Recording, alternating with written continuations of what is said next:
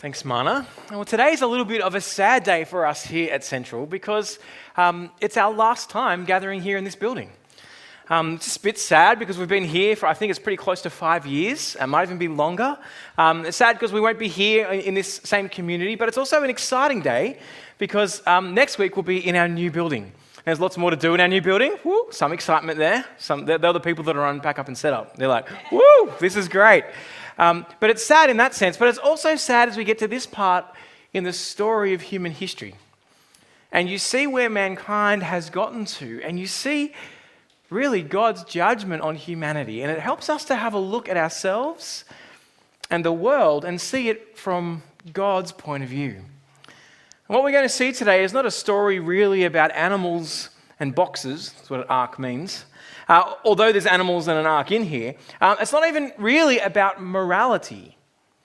What we've got in front of us today is a story about theology, which is really a story about God. Now, all theology, all understanding of God is practical because as we understand who God is and how He's acted, it changes the way that we live. So, why don't you join me? And why don't we pray together now, asking God to shape us by His word and spirit this morning? Let's pray, let's pray together. Father, as we have just heard your living and active word read, we ask today that we'd be gripped by your power, confronted by your justice, motivated by your love, and changed by your spirit. Pray this in your Son's name. Amen. Well, the story starts out with the sad news highlighting the extent of humanity's rebellion the extent of wickedness on the face of the earth, only six chapters in to the story of humanity. And we see it's fallen to an all time low. Look with me at chapter 6, verse 5.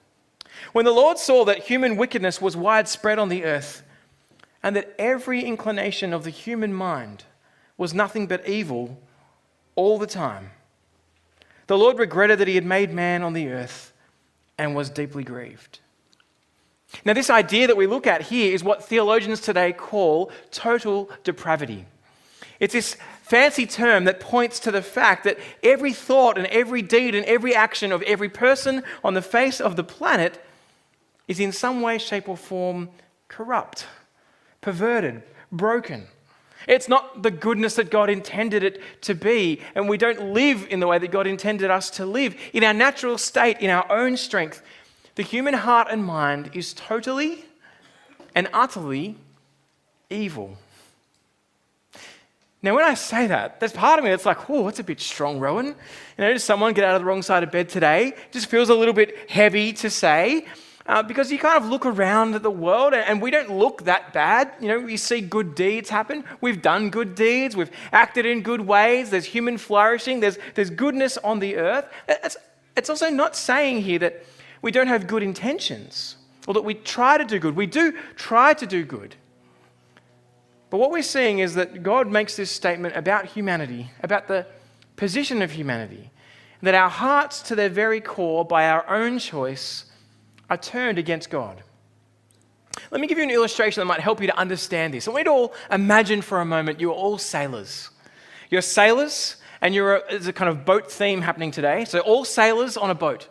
Now, you're looking at all the other sailors that are there, and, you happen to be, and this is not logically possible, but you happen to be the best sailor in the world. Every single one of you is the best, okay? Best, you, you are awesome at navigating. You can pick the winds, you can kind of sniff out directions at night, you can navigate by the stars. You're an amazing sailor. You're really good to all the other crew members on the boat. You kind of help out where you can. You, you, you kind of every possible imagination you could have of a good sailor with all the skills and all of the EQ and all of the kind of personal relationship goodness is there. And, and everything that you do is just done so well. That is what you are like. Imagine yourself standing at the front of the ship, wind in your hair, kind of not like Titanic because he's about to fall, but you know, actually they're at the front of the ship, the wind's there, and, and you can kind of imagine the camera panning back. The best sailor in the world, there you are. And as the camera pans back, it sees a flag on top of the ship. And as it kind of pans back to see the flag, you notice it's a flag that's black, and on it is a skull and crossbones. Suddenly you realize you're a pirate. You're the best sailor in the world, but you're sailing under the flag of rebellion against the authorities. You're saying, I'm the best sailor in the world, but I'm going to do things to achieve my purposes and my goals. And that's kind of what it's like for us as humankind. As you look on the surface of the deck of the world, we look pretty good people, pretty well scrubbed up here. Look like we're doing good things. I didn't see anyone punch one another on the way in, or no car park brawls that I was aware of. If there were, come and chat later. It's fine. Jesus forgives. We can work that out. But the problem is, our hearts are turned to serve another king. Not the king who is the King of Kings and the Lord of Lords, Jesus, but every good action we do on the surface of the earth is done in rebellion against the true and living God, against his authority. Since Adam and Eve and their rebellion against God, our hearts have been a chip off the old block. They've been corrupt because while we look like we're doing well on the surface, we've rejected the true authority that exists. So everything we do, even the good actions, if they're not done for God, are done in rebellion against Him. As the camera pans back of the face of the earth in Genesis 6, it's exactly how God describes it. Look at verse 11. Now the earth was corrupt in God's sight, the earth was filled with wickedness. God saw how corrupt the earth was, for every creature had corrupted its way on earth. It's spread now to all of creation. And that's where we start to see the effect of humanity's rebellion the effect of humanity's rebellion. Humanity rebel against God and we fly our own flag of serving ourselves and putting ourselves as captain of our own ships, and it affects the rest of the world.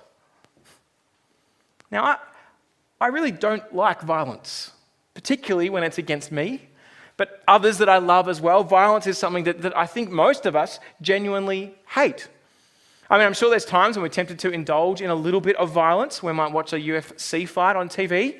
Uh, occasional bit of road rage has come out. Have you ever felt that? You kind of get angry at the person next to you, or uh, sometimes those wonderful, amazing gifts God's given us called children, and you kind of you want to do things to them that you shouldn't, and you don't. But there are moments that you know every parent here goes, "Yeah, yeah, that's me. I've been there." Everyone who's not a parent is like, "Oh, how could you ever?" Just wait. You can look after mine for a while. No, they're pretty good now, but not perfect. Generally, we hate violence because we know it's wrong. There's something stitched into the very fabric of the way we've been created in God's image that every person knows that violence is somehow wrong because we've been made in the image of God. And that's because God hates violence too.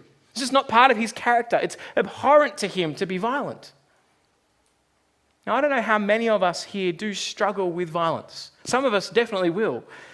It may or may not be physically harming someone, or, or it might be. I don't know how many times you, like me, find violence on your tongue in the words that you use, or in your mind, in the, in the things that you think, or the, the desire to give someone what they deserve, to cause them a little bit more pain. I don't know how many times you say or think things about others or to others that has an intention to cause hurt and pain. You know why we do that? Because we have a heart just like our father Adam, a heart that is turned against God. If you do have an issue with violence here, you do need to get some help. Come and chat to me or your Connect Group leader, or, or go make an appointment with a trained counselor or psychologist. Actually, do something to work through what's going on here and come to the God who gives an answer to violence that we'll see a little bit later in this passage. Not only does God hate violence, but it grieves and pains him to see his creation turn against one another. He hates seeing his creation self destruct. So that's why he says to God in verse to Noah in verse 13. Then God said to Noah, I've decided to put an end to every creature, for the earth is filled with wickedness because of them. Therefore, I'm going to destroy them along with the earth. How many times have you asked yourself, why doesn't God do something about all the evil and injustice and wickedness in the world? The truth is, He has, and He will again. But here is a picture for us to learn from. I want you to see just how offensive our rebellion is. God here is not some super kind of power hungry tyrant who can't handle a, a few white lies about Him. He sees humanity's rebellion for what it is and says, This cannot go on, not like this. This cannot go on. The resolve to do whatever we want to do, to whoever we want to do it to, because we've placed ourselves at, at the center of the universe and we've flown our own little flag with our own little images on it rather than worshiping the true and living God, causes incredible damage to our world. You just got to look around at the, the wrongs that happen, the injustices that are there, the times that people do and say things that are horrific. And we're like that too. Left to our own devices. There have been so many times I'm like, I can't believe I was thinking of doing this. I can't believe I said that. I can't believe I did that. That's what happens when we put ourselves in the position of God. We become rule makers and destruction and violence is what ensues. So, out of God's love for his creation and out of justice at the Creator, God resolves here in Genesis 6 to stop the violence and to wipe out his creation. He basically presses the reset button on the cosmos he created. is God a violent tyrant? No, he's just.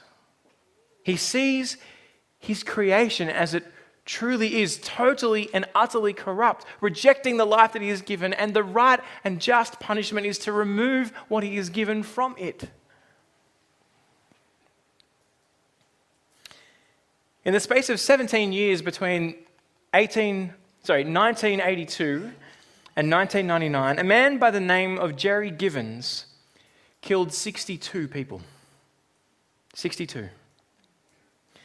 What's worse is that the government knew about it.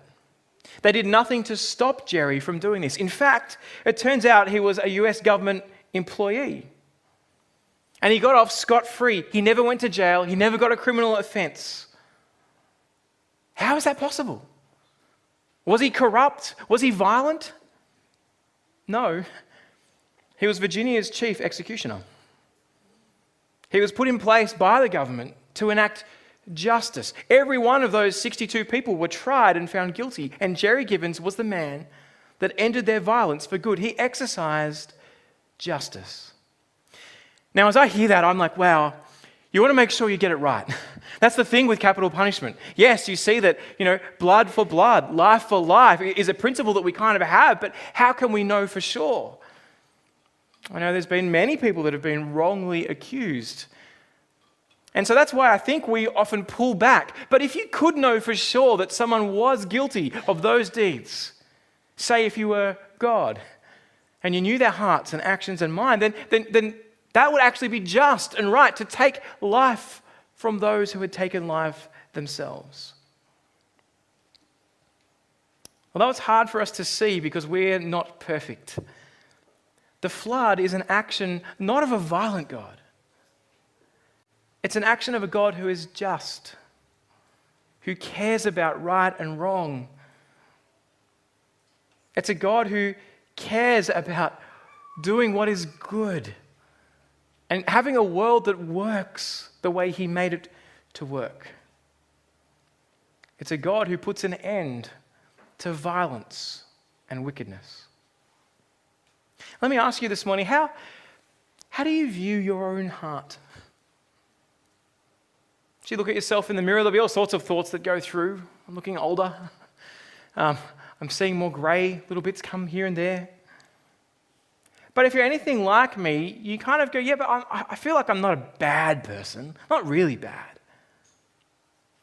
This whole episode in Genesis 6 to 9 is here to help us to stop I wanted to start the sermon this way today to help us to see how confronting it is, because we can get caught up in a story of little arky arkies and animal animalies and Noah and some food on the boat and how many giraffes can you fit on a boat and is a lion a clean or an unclean animal? There's so many questions that are there. And then what about rabbits? And anyway, there's so many questions that come to us, but really it's confronting, isn't it? God wiping out almost the entirety of the earth. What could we have done that is so bad? Could I be like that?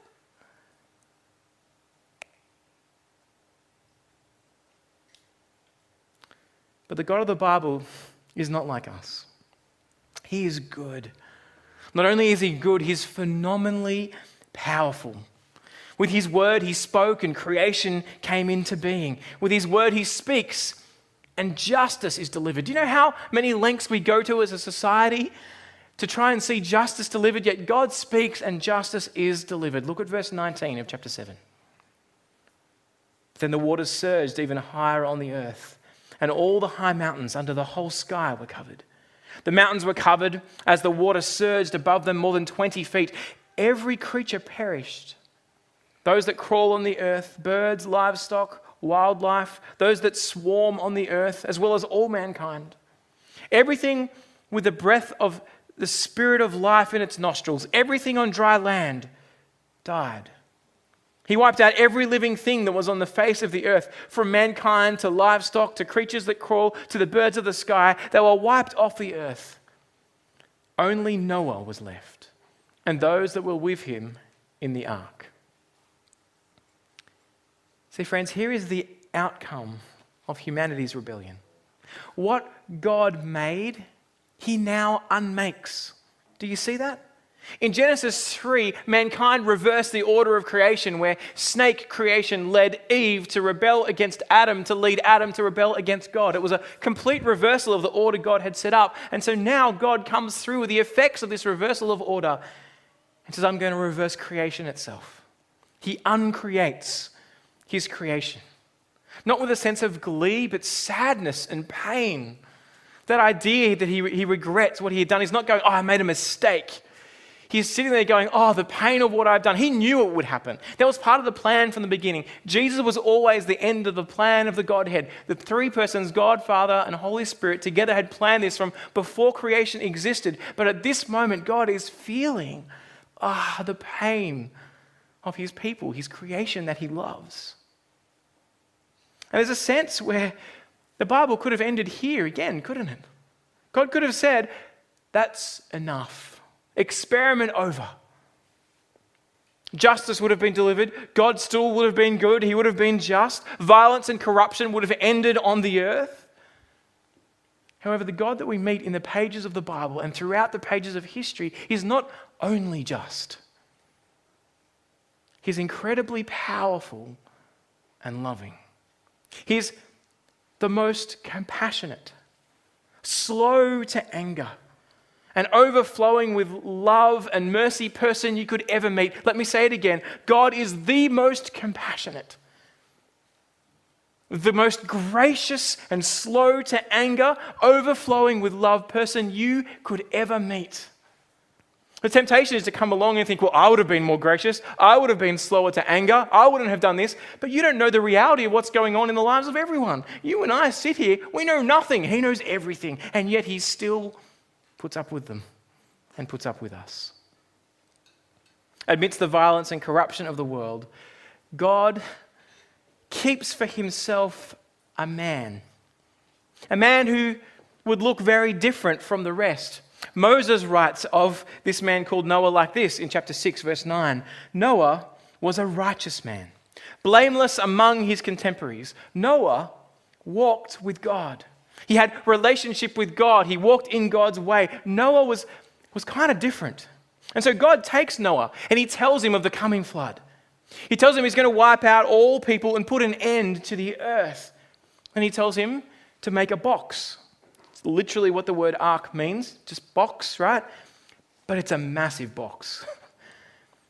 In the kind of description that the Bible holds out, imagine a building a little bit longer than three football fields. Sorry, then one football field and three stories high. So, three story high, one football field, boat. And if that wasn't enough for Noah to build, we're all feeling that as we try and see a north building and a central campus put together particularly a few of us that have been building kind of things. If that wasn't enough for Noah to build, he was then to fill it with two kinds of every kind of animal found on the earth, and seven of every clean animal, because there were clean and unclean animals. And so he's to fill it with seven of the clean and pairs, seven pairs, and two, one pair of, of the unclean animals. And on, on top of that, he then has to store enough food to feed everyone in, everyone in it for a year. He's got a lot of work to do. Now, apparently, uh, people kind of mapped it out, and it is possible to kind of fit that many animals and food and things on something of that size. It is, it is possible.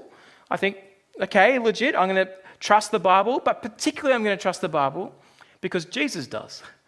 And I'm convinced that as Jesus steps onto the world's, um, the world's history, he's the true and living God, and he holds the Old Testament as true.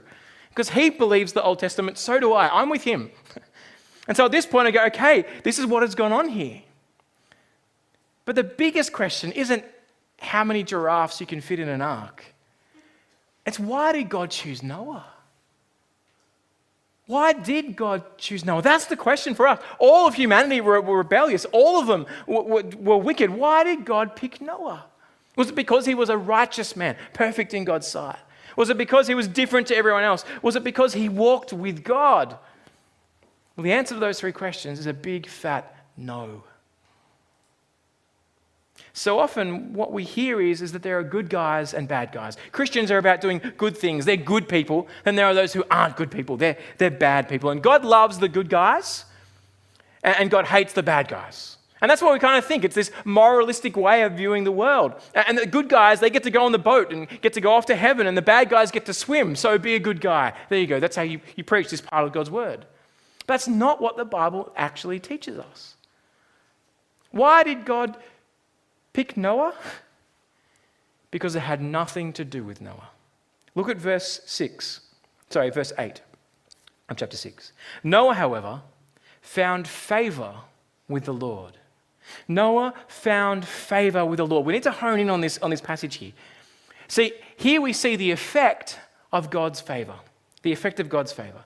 Have you ever had someone do a favor for you? Like they helped you out and they, they did something. Um, so, you know, the other day I asked someone to, to grab um, some, some sticky tape. So I, I needed some. I was, I was, masking out some stuff at the central building. Uh, and I said, Can you please get me some sticky? Can you do a favor for me? Can you grab a sticky tape? Um, now, they didn't have to do it. They didn't go and do it because, like, oh, I have to do it now. It was a favor. They, they weren't doing it because I deserved it. They were just doing it for me out of the kindness of their heart. I didn't pay them. I didn't kind of do anything special in that regard. And if you think about it, if someone does you a favor, they're not doing it because you deserve it. Uh, you, you won't, if, if you pay them for it, it's not a favor, it's, it's work. You can only call it a favor when someone does something they didn't have to do. Let me say it again. You can only call it a favor when someone does something they didn't have to do. Otherwise, it's not a favor, is it? Noah found favor in the eyes of our Lord. Favor. Do you know what that is? It's the first occurrence in the Bible of the Hebrew word which is translated grace, undeserved gift. The first occurrence. Noah found the grace of God in his eyes. He found grace in the eyes of the Lord. God treated Noah not the way he deserved to be treated, but graciously, generously, beyond what he deserved. Not because of anything Noah had done, it was a gift. God showed Noah grace because Noah had a heart just like you and me. Just like every other son of Adam, every inclination of his heart was only evil all the time. But God reached out and God spoke to Noah. He told him to take him at his word. And what did Noah do? He trusted in the word of God, he trusted God's promise. He built an ark. He got the animals in. Now, I don't know if the animals were kind of listening better than my dog does. Can he go? The dog doesn't move. If, they, if he called out giraffe and off it came in, I don't know how that worked. But Noah listened to God's word. He actually obeyed him. And that's where the difference lies between Noah and every other dropkick just like Noah. Noah took God at his word, he listened to his amazing grace and incredible mercy. In the New Testament, the writer of the book of Hebrews writes in Hebrews 11, verse 7 By faith, Noah, after he was warned about what was not yet seen and motivated by godly fear, in other words, fear of God, he trusted God, he built an ark to deliver his family. By faith, he condemned the world and became an heir, an inheritor of the righteousness that comes by faith. Noah's righteousness was nothing to do with in and of himself. It was the fact that God treated him with favor. Just like David was, was the one that God set his heart on, so with Noah, it was God's work who did it. Time and time again throughout this passage, we hear the repeated phrase of Noah trusting in God's word. 622, Noah did this. He did everything the Lord had commanded him.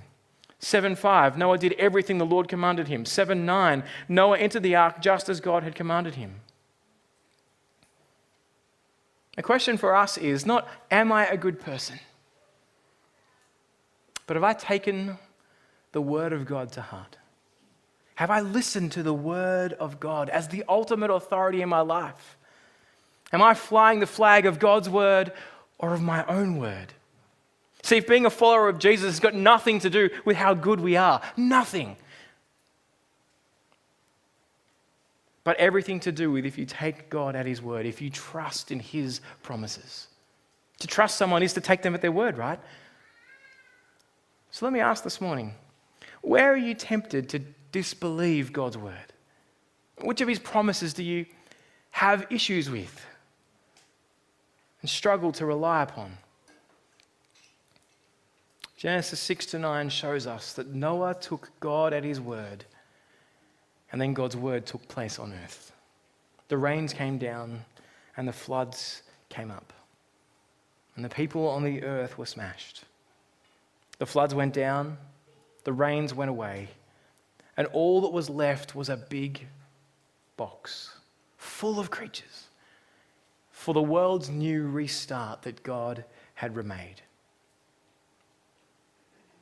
So then we get to see how we respond to the favor of God. Look at the way Noah does it.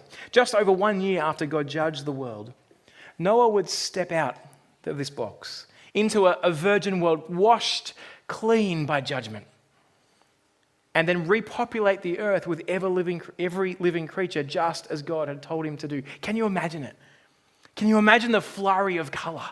The day that that ark, kind of the big door comes down and then out come all the animals, every creature, great and small.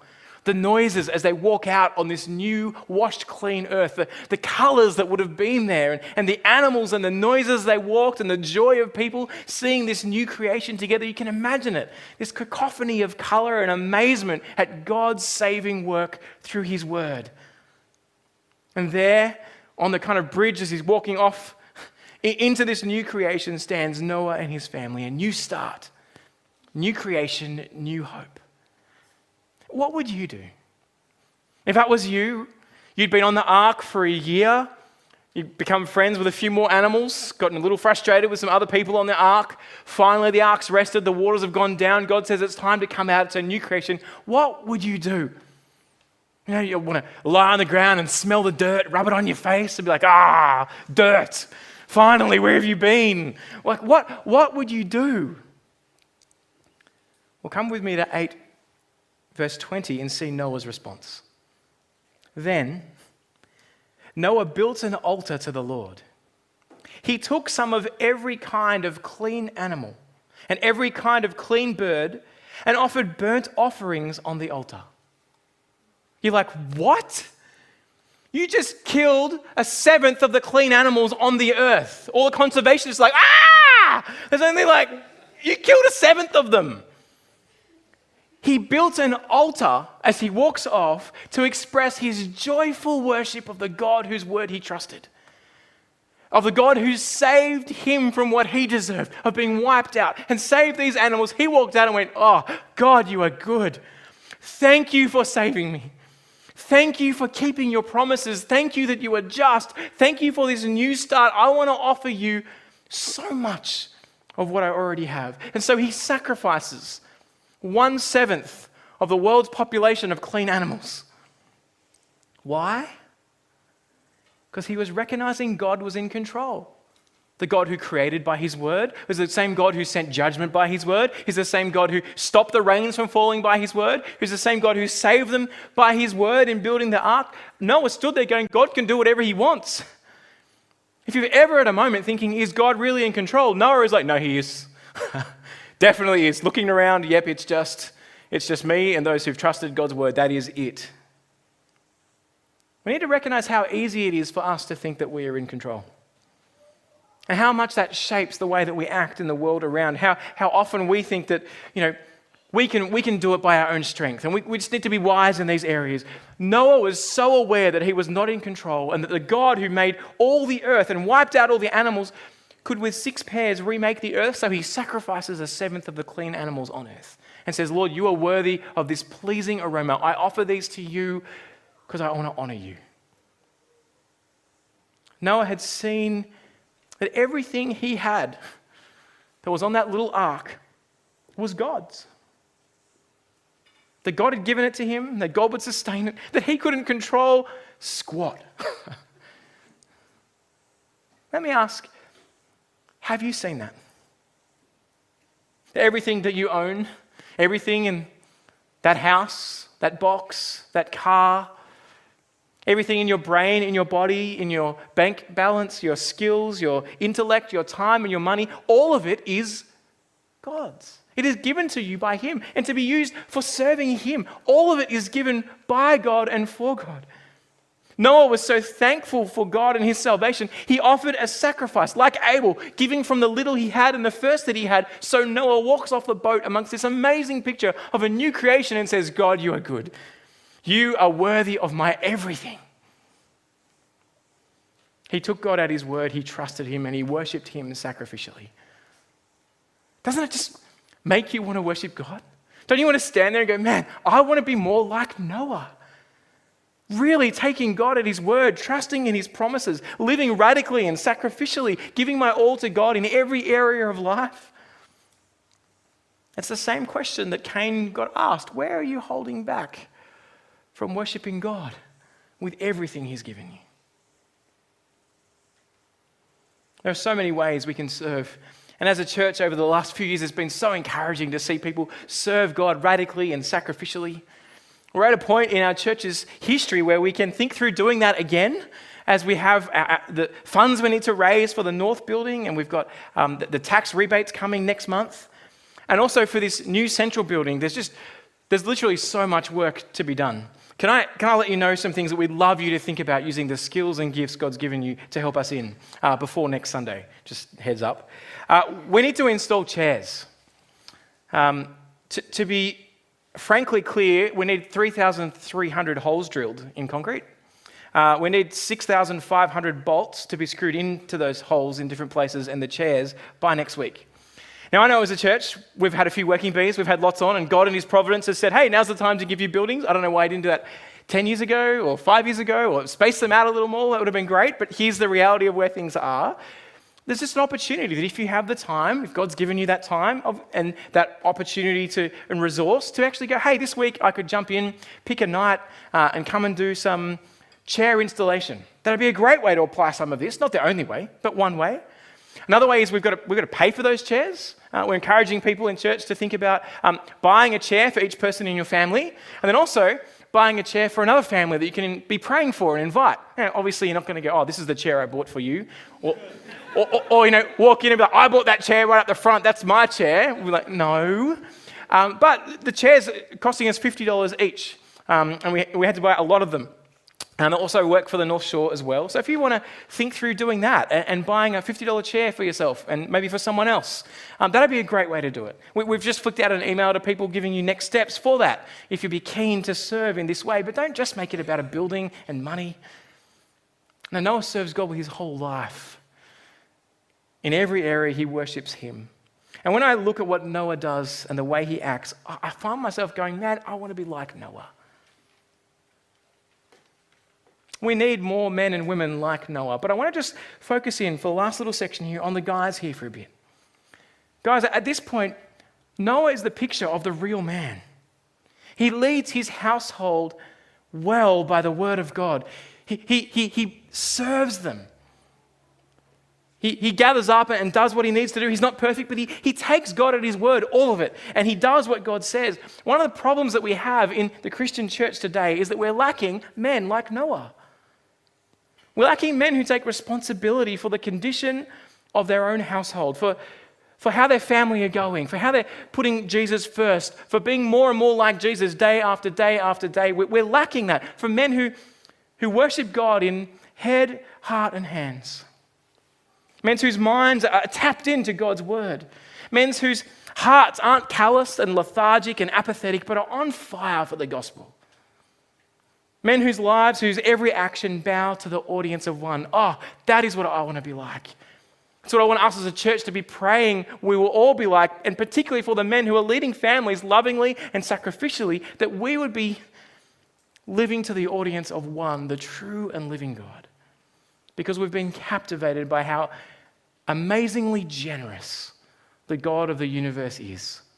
Captivated because the God that we naturally reject is the God who's offered us life in Jesus. Paul says in 1 Corinthians 1, verse 18 For the word of the cross is foolishness to those who are perishing, but is the power of God for us who are being saved. The world around says trusting in Jesus, serving Him, radically living for Him, that's, that's crazy, that's foolishness. But, friends, in the story of Noah, we get to see the other side. When the world has faced the judgment of God, those that will be standing are those that have trusted in the incredible mercy and generosity and gifted gift graceness of God. So do not give in to this world. Do not look at the world around and go, I want to be more like them. Look to the God who is in control. Listen to his word. Don't lie down and cower to the swarms of people running the other way who want to say that the rainbow flag is, is a flag for something other than what this part of the Bible says. No, stand up lovingly and say, I believe in a God who is merciful, who doesn't give us what we deserved. This is how the writer of Hebrews responds to the faith of Noah in verse chapter 12, verse 1, and have a listen to it. Therefore, since we have such a large cloud of witnesses surrounding us, like Noah, let us lay aside every hindrance and the sin that so easily ensnares us. Let us run with endurance the race that lies before us, keeping our eyes on Jesus, the pioneer and perfecter of our faith. For the joy that lay before him, he endured the cross, despising the shame, and sat down at the right hand of the throne of God. Unfortunately, in the story of Noah, it doesn't take very long at all until he fails, he stumbles, as we all do. But the great news is that we now have another leader who is greater than Noah, one who did not stumble, who always worshiped the true and living God in the person of Jesus, the one who died in our place and faced the flood of God's wrath for us in its entirety, an even greater pouring out of what we deserve than what the whole earth got in Genesis 6 and 7, Jesus took on the cross so that those who trust in the Word of God can stand forgiven. A new start, a fresh start. Serving God, not because we've got to be perfect people, but because we serve the perfect Creator who died in our place. And so God gives Noah a, a sign, a covenant, a promise, more of His Word. He says, I'm going to create in the sky a bow, a rainbow. And it will remind me, as it will remind you, that one, we deserve God's judgment. That's what rainbows should do for us. As we see them in the sky and go, Isn't that pretty? We need to go, Yeah, I deserve death, judgment, and hell. But at the same time, we can go, God promises that He'll never wipe out the world like that again. And that in Jesus, we have a big fat arrow pointing our eyes to a different horizon to focus our lives on the horizon of God's word and his promises. So every time we see a rainbow, we think of what Jesus has done, that he promised to take the penalty for our sins. He promised that if we trust in him, that we can stand forgiven and therefore live for him and worship him in every area of life, even if it looks hard, even if we're giving all that we can and others are flourishing and we're feeling like we're not, we look to the end and know we will stand at a new creation when every knee will bow and every tongue will confess that Jesus Christ is Lord. And people will be gathered around the throne as, as Jesus comes back, and we'll worship him as the true and living God forever. Friends, this story is not about Noah, it's about God. It's about God's justice that he pours out that we deserve. It's about God's mercy that He doesn't give us what we deserve, that He, that he holds back, and that He's given us His Son in Jesus, and it's about His grace, His gifts. Look at what He's given us in God the Son. So, friends, don't let this world decide your view of God, but be shaped by His Word. And let's walk away from the story of Noah today excited determined to rest in the incredible mercy and grace of God that He's shown in the person of Jesus and live for His glory. Won't you join with me as we pray and ask God to help us to do that? Father God, as we look at the story of your justice,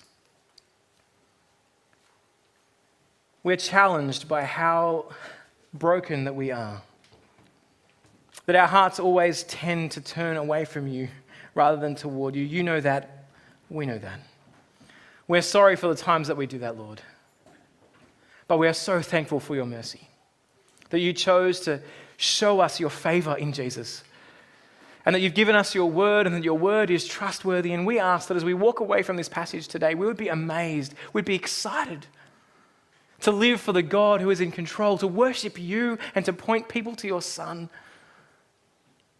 And so we ask that as we, as we walk out of here today, having heard you speak, you'd fix our eyes on the horizon of eternity, on the new creation, of the new heaven and a new earth, when you remake everything perfectly, and, and that our hearts are no longer turned against you, when we get to see Jesus face to face and walk with him as it was in the garden with you.